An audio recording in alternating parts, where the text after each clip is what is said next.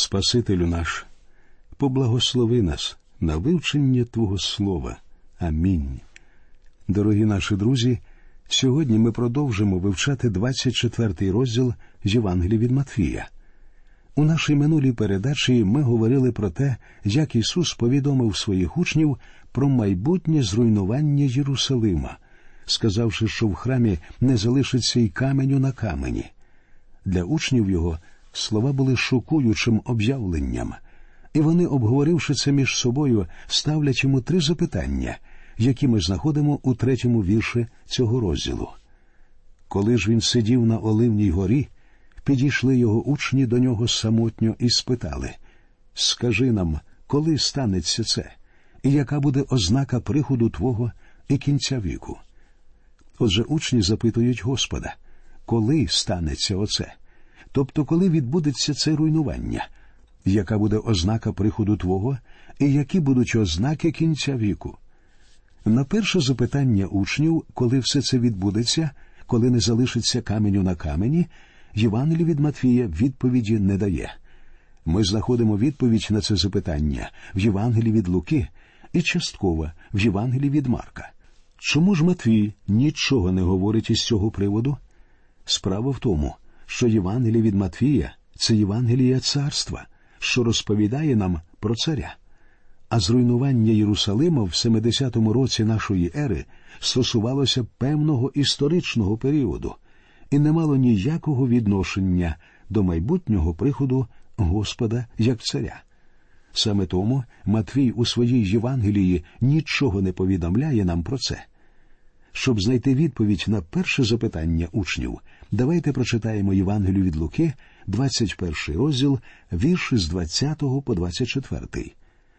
А коли ви побачите Єрусалим військом оточений, тоді знайте, що до нього наблизилося спустошення. Тоді ті, хто в юдеї, нехай у гори втікають, хто ж усередині міста, нехай вийдуть, хто ж в околицях, хай не вертаються в нього, бо то будуть дні помсти, щоб виконалося все написане. Горе ж вагітним та тим, хто годує грудьми, у ті дні бо буде велика нужда на землі та гнів над цим людом, і поляжуть під гострим мечем, і заберуть до неволі поміж усі народи, і погани топтатимуть Єрусалим, аж поки не скінчиться час тих поган.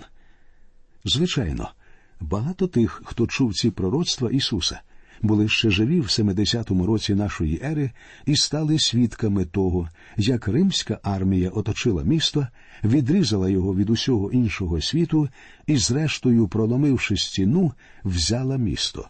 Те, що робили римські солдати, захопивши місто, неможливо описати. Місто було майже знищене. Це було найбільше руйнування за всю історію Єрусалима, що перевершувало навіть те, що зробив з Єрусалимом цар Навуходоносор за шість століть до цього. Таким чином, коли в 70-му році нашої ери римляни знищили це місто, ця частина пророцтва Ісуса здійснилася. На наступні два запитання учнів, яка буде ознака приходу Твого і кінця віку, Господь дає відповідь у правильній, логічній послідовності.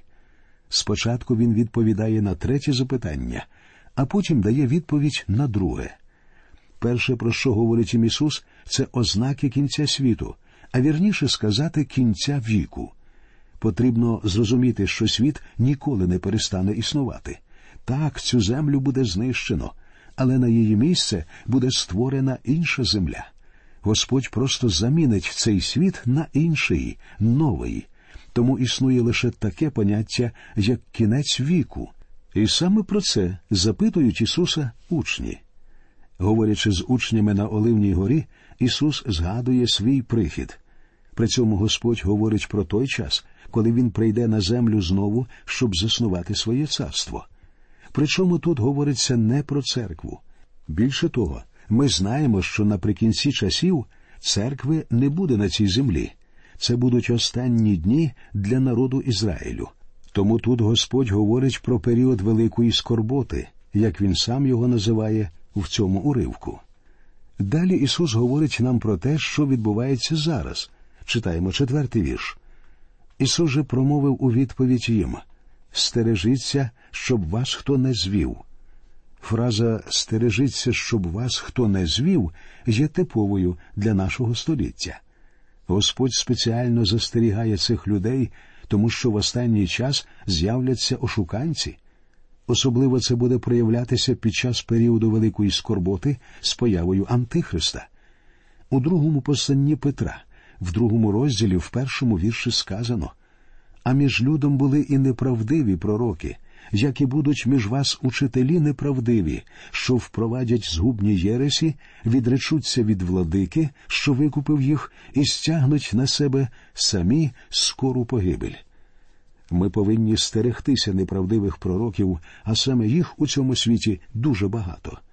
Ми повинні випробовувати таких людей за допомогою писання.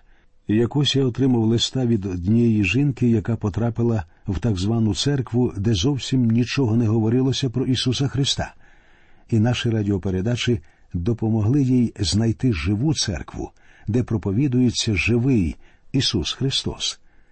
Писання допомогло їй усвідомити помилковість вчення її церкви. У своєму листі вона повідомила мені, що вся її родина тепер ходить до справжньої церкви. І ми з вами, друзі, теж повинні стерегтися неправдивих учителів. У наші дні нас оточує чимало обману, а тому Господь застерігає стережіться, щоб вас хто не звів. Читаємо п'ятий вірш. Бо багато хто прийде в ім'я моє, кажучи Я Христос, і зведуть багатьох. Настане час, коли з'явиться чимало тих, хто будуть називати себе месіями. Власне, подібне ми зустрічаємо вже і в наші дні. Сьогодні є чимало антихристів, однак наприкінці часів прийде справжній антихрист, що повстане проти Господа, заміряючись на його владу. Я знаю чимало чудових викладачів Біблії, треба сказати, навіть більш обдарованих, аніж я, які притримуються думки, що у віршах з 5 по 8 Ісус говорить про період великої скорботи. Тому, якщо ви зараз не погодитеся з моїм трактуванням, ви не будете самотні у своїй думці. Однак, згідно моєї особистої думки, Господь починає говорити про період великої скорботи лише в дев'ятому вірші 24-го розділу, а тут він розповідає про сучасний етап церкви. Читаємо шостий вірш. Ви ж про війни почуєте, і про воєнні чутки. Глядіть, не лякайтесь, бо статись належить тому, але це не кінець ще. Війни і воєнні чутки це ще не ознака настання кінця часів. Коли ми чуємо про серйозні військові конфлікти, є спокуса почати сприймати це як ознаку приходу кінця. На початку Першої світової війни вийшла величезна кількість книг, у яких стверджувалося, що наблизився кінець світу. Однак війна закінчилася, але нічого не трапилося. Теж відбулося, коли настала Друга світова війна. Були надруковані тисячі подібних книг. Зараз пройшло вже багато років після завершення Другої світової війни, а кінець світу усе ще не настав. Тому ми, друзі, повинні слухати Господа і перестати звертати увагу на неправдивих учителів. Ми будемо чути про війни і про військові чутки, але це не повинно бентежити нас, тому що це буде ще не кінець. Причому, друзі, ми повинні мати на увазі, що людина ніколи не зможе знайти рішення проблеми воєн. Організація Об'єднаних Націй не змогла вирішити цю проблему, так само, як і жодна окрема країна світу не зможе цього зробити. Миру не буде доти, доки не прийде Ісус, князь миру. Вірші сьомий та восьмий. Бо повстане народ на народ, і царство на царство, і голод, мор та землетруси настануть місцями, а все це початок терпінь породільних. Ці рядки добре характеризують наш час, а тому їх не можна вважати ознаками наближення кінця. Адже в шостому вірші написано але це не кінець ще. Псевдомесії, військові чутки, голод, масова смерть, природні катаклізми характеризують весь період церкви. Однак ці явища, очевидно, будуть посилюватися з наближенням кінця. У цей час спостерігається колосальний приріст населення землі. В результаті в деяких країнах від голоду вмирають тисячі і навіть мільйони людей. І ця ситуація буде посилюватися надалі. Однак вершник на вороному коні, що несе голод, і про якого написано в шостому розділі книги об'явлення, ще не з'явився. Те, що ми спостерігаємо в наші дні, лише початок. У наступних віршах Господь починає розповідати нам про період скорботи. Ми з вами живемо в період церкви або період Святого Духа, як його ще називають. Відповідно до Біблії, у наші дні всі люди діляться на три групи євреї, язичники і церква Божа. Під час періоду церкви Бог закликає до себе євреїв і язичників, щоб сформувати церкву. І колись настане день підхоплення, коли цю третю групу буде взято від світу, після чого почнеться велика скорбота, про початок якої, на мою думку, і розповідає дев'ятий вірш. Читаємо на муки тоді видаватимуть вас, і вбиватимуть вас, і вас будуть ненавидіти всі народи за ймення моє. Про кого йдеться у словах? На муки тоді видаватимуть вас і вбиватимуть вас? Я думаю, що тут Ісус звертається не до церкви, а до народу Ізраїля. Тому муки, про які він говорить, це світовий антисемітизм. Я хотів би вказати на важливий для сьогоднішніх християн факт доти, доки церква перебуває в цьому світі, справжнього антисемітизму не може бути, тому що церква перешкодить цьому. Жоден щирий віруючий не може відчувати ненависті до євреїв. Це просто неможливо. Справжній антисемітизм почнеться лише після того, як церкву буде взято з цього світу. Читаємо 10 та 11 вірші. І багато хто в той час спокусяться, і видавати один одного будуть, і один одного будуть ненавидіти. Постане багато фальшивих пророків і зведуть багатьох. Раніше ми бачили, що церкві заподіяно стерегтися неправдивих учителів, тоді як застереження проти неправдивих пророків характерні для Ізраїлю. Тому тут, після того, як церкву буде взято з цього світу, знову дається застереження проти неправдивих пророків. Дванадцятий вірш. І через розріст беззаконства любов багатьох охолоне. Тут ми бачимо ще один принцип який, як і багато інших принципів, вимовлених Ісусом на Оливній горі, можна застосувати до нашого часу. Коли беззаконня примножуються, у багатьох дійсно любов стає більш холодною, і чим ближче ми підходимо до кінця, тим сильніше все це буде проявлятися. І далі тринадцятий вірш. А хто витерпить аж до кінця, той буде спасенний. Хто ж повинен витерпіти до кінця? Читаючи книгу об'явлення, ми дізнаємося, що Бог скасує всі сили природи і навіть сили добра і зла, але при цьому Він накладе свою печатку на певних людей. Так хто ж витерпить до кінця? Витерплять до кінця ті, хто споконвічно несе на собі його печатку. Добрий пастор допоможе своїм вівцям дійти до кінця. Якщо наш пастор вирушає в дорогу сотнею овець, наприкінці шляху в нього залишиться рівно сто овець. Іноді мені ставлять запитання якщо людина була активним членом церкви, а потім упала в гріх, вона втрачає спасіння? На таке запитання я можу відповісти одне я не знаю. Потрібно почекати і подивитися, що буде далі. Я завжди кажу, що свині, зрештою, виявляються у свинарнику а блудний син рано чи пізно повертається до свого батька.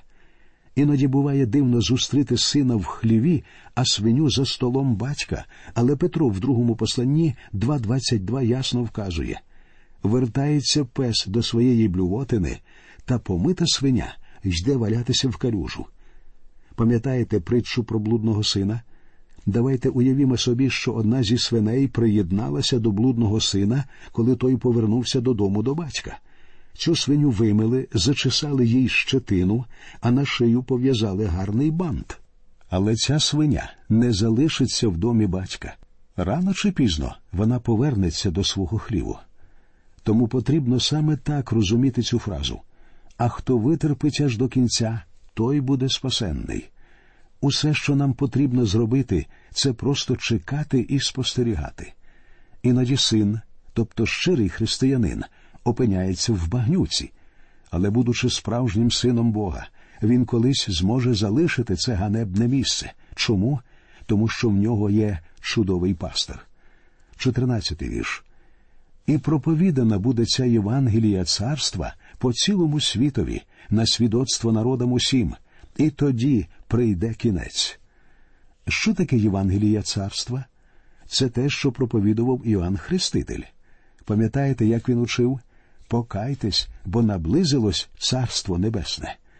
Господь Ісус почав своє служіння з тієї ж проповіді, і з тією проповіддю Він посилав своїх учнів. Однак ми бачили, що починаючи з одинадцятого розділу Євангелії від Матфія, Господь починає закликати Прийдіть до мене усі струджені та обтяжені, і я вас заспокою. А в 20 розділі, 28 вірші Ісус говорить, що Він прийшов віддати своє життя для відкуплення багатьох. Однак під час періоду скорботи Євангелія царства буде проповідуватися знову. Але це не стосується нашого часу, тому що в наші дні ми повинні проповідувати Євангелію Божої благодаті. Запитується, Євангелія царства це що? Інша Євангелія? Ні, друзі, та ж сама. Однак у ній інакше розставлені акценти. Учити, що наблизилося Царство Небесне, ми з вами не маємо права, тому що знати цього нам не дано. А при настанні періоду великої скорботи люди самі зрозуміють, що вони підійшли до кінця віку, хоча все одно не будуть знати ні дня, ні години. Ось чому для них звістка буде такою покайтесь, бо наблизилось Царство Небесне. А тепер я хочу відповісти тим, хто стверджує, що ми проповідуємо про два шляхи спасіння. Ні. Бог ніколи не говорив, що є кілька підстав для спасіння людини. Єдине, що спасає людину, це хрест Ісуса Христа. І всі жертвоприносини старого заповіту вказували на майбутню жертву Господа. В Євангелії від Іоанна в першому розділі, в 29-му вірші, наводяться слова Іоанна Хрестителя про Ісуса. Оце агнець Божий, що на себе гріх світу бере. До Христа всі ті, хто приходили до Бога, отримували спасіння, наче у кредит. Проте вони отримували прощення на підставі віри в спокутну смерть Христа. Закон старого заповіту нікому не давав спасіння. Справа в тому, що в основі закону Моїсея лежала система жертвоприносин. І люди старого заповіту приносили тварин у жертву Богові тому, що закон указував їм, що вони всі грішники, винні в порушенні волі Божої, і що їм усім потрібна замісна жертва, щоб оплатити ціну вчинених ними гріхів. У посланні до римлян в третьому розділі, в дев'ятнадцятому вірші написано, що закон, а він говорить до тих, хто під законом, щоб замкнути всякі уста, і щоб став увесь світ винним Богові. Друзі, ми з вами є грішниками і потребуємо Спасителя. Наше завдання прийняти його своїм Спасителем перед тим, як він прийде сюди як володар Всесвіту і стане судити цей світ як суддя. А тепер давайте повернемося до 14-го вірша. Написано і проповідана буде ця Євангелія царства по цілому світові, на свідоцтво народам усім, і тоді прийде кінець. Я б хотів сказати дві речі. По-перше, цей вірш зовсім не означає, що поки церква перебуває в цьому світі, кінець часів не може настати, якщо Євангелія благодаті Божої не буде проповідана по всьому світу. Так само було б неправильно використовувати цей вірш як девіз для всесвітніх євангелізаційних компаній.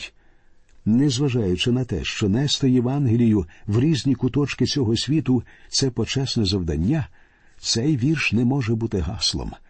Справа в тому, друзі, що важливо тлумачити писання в його контексті.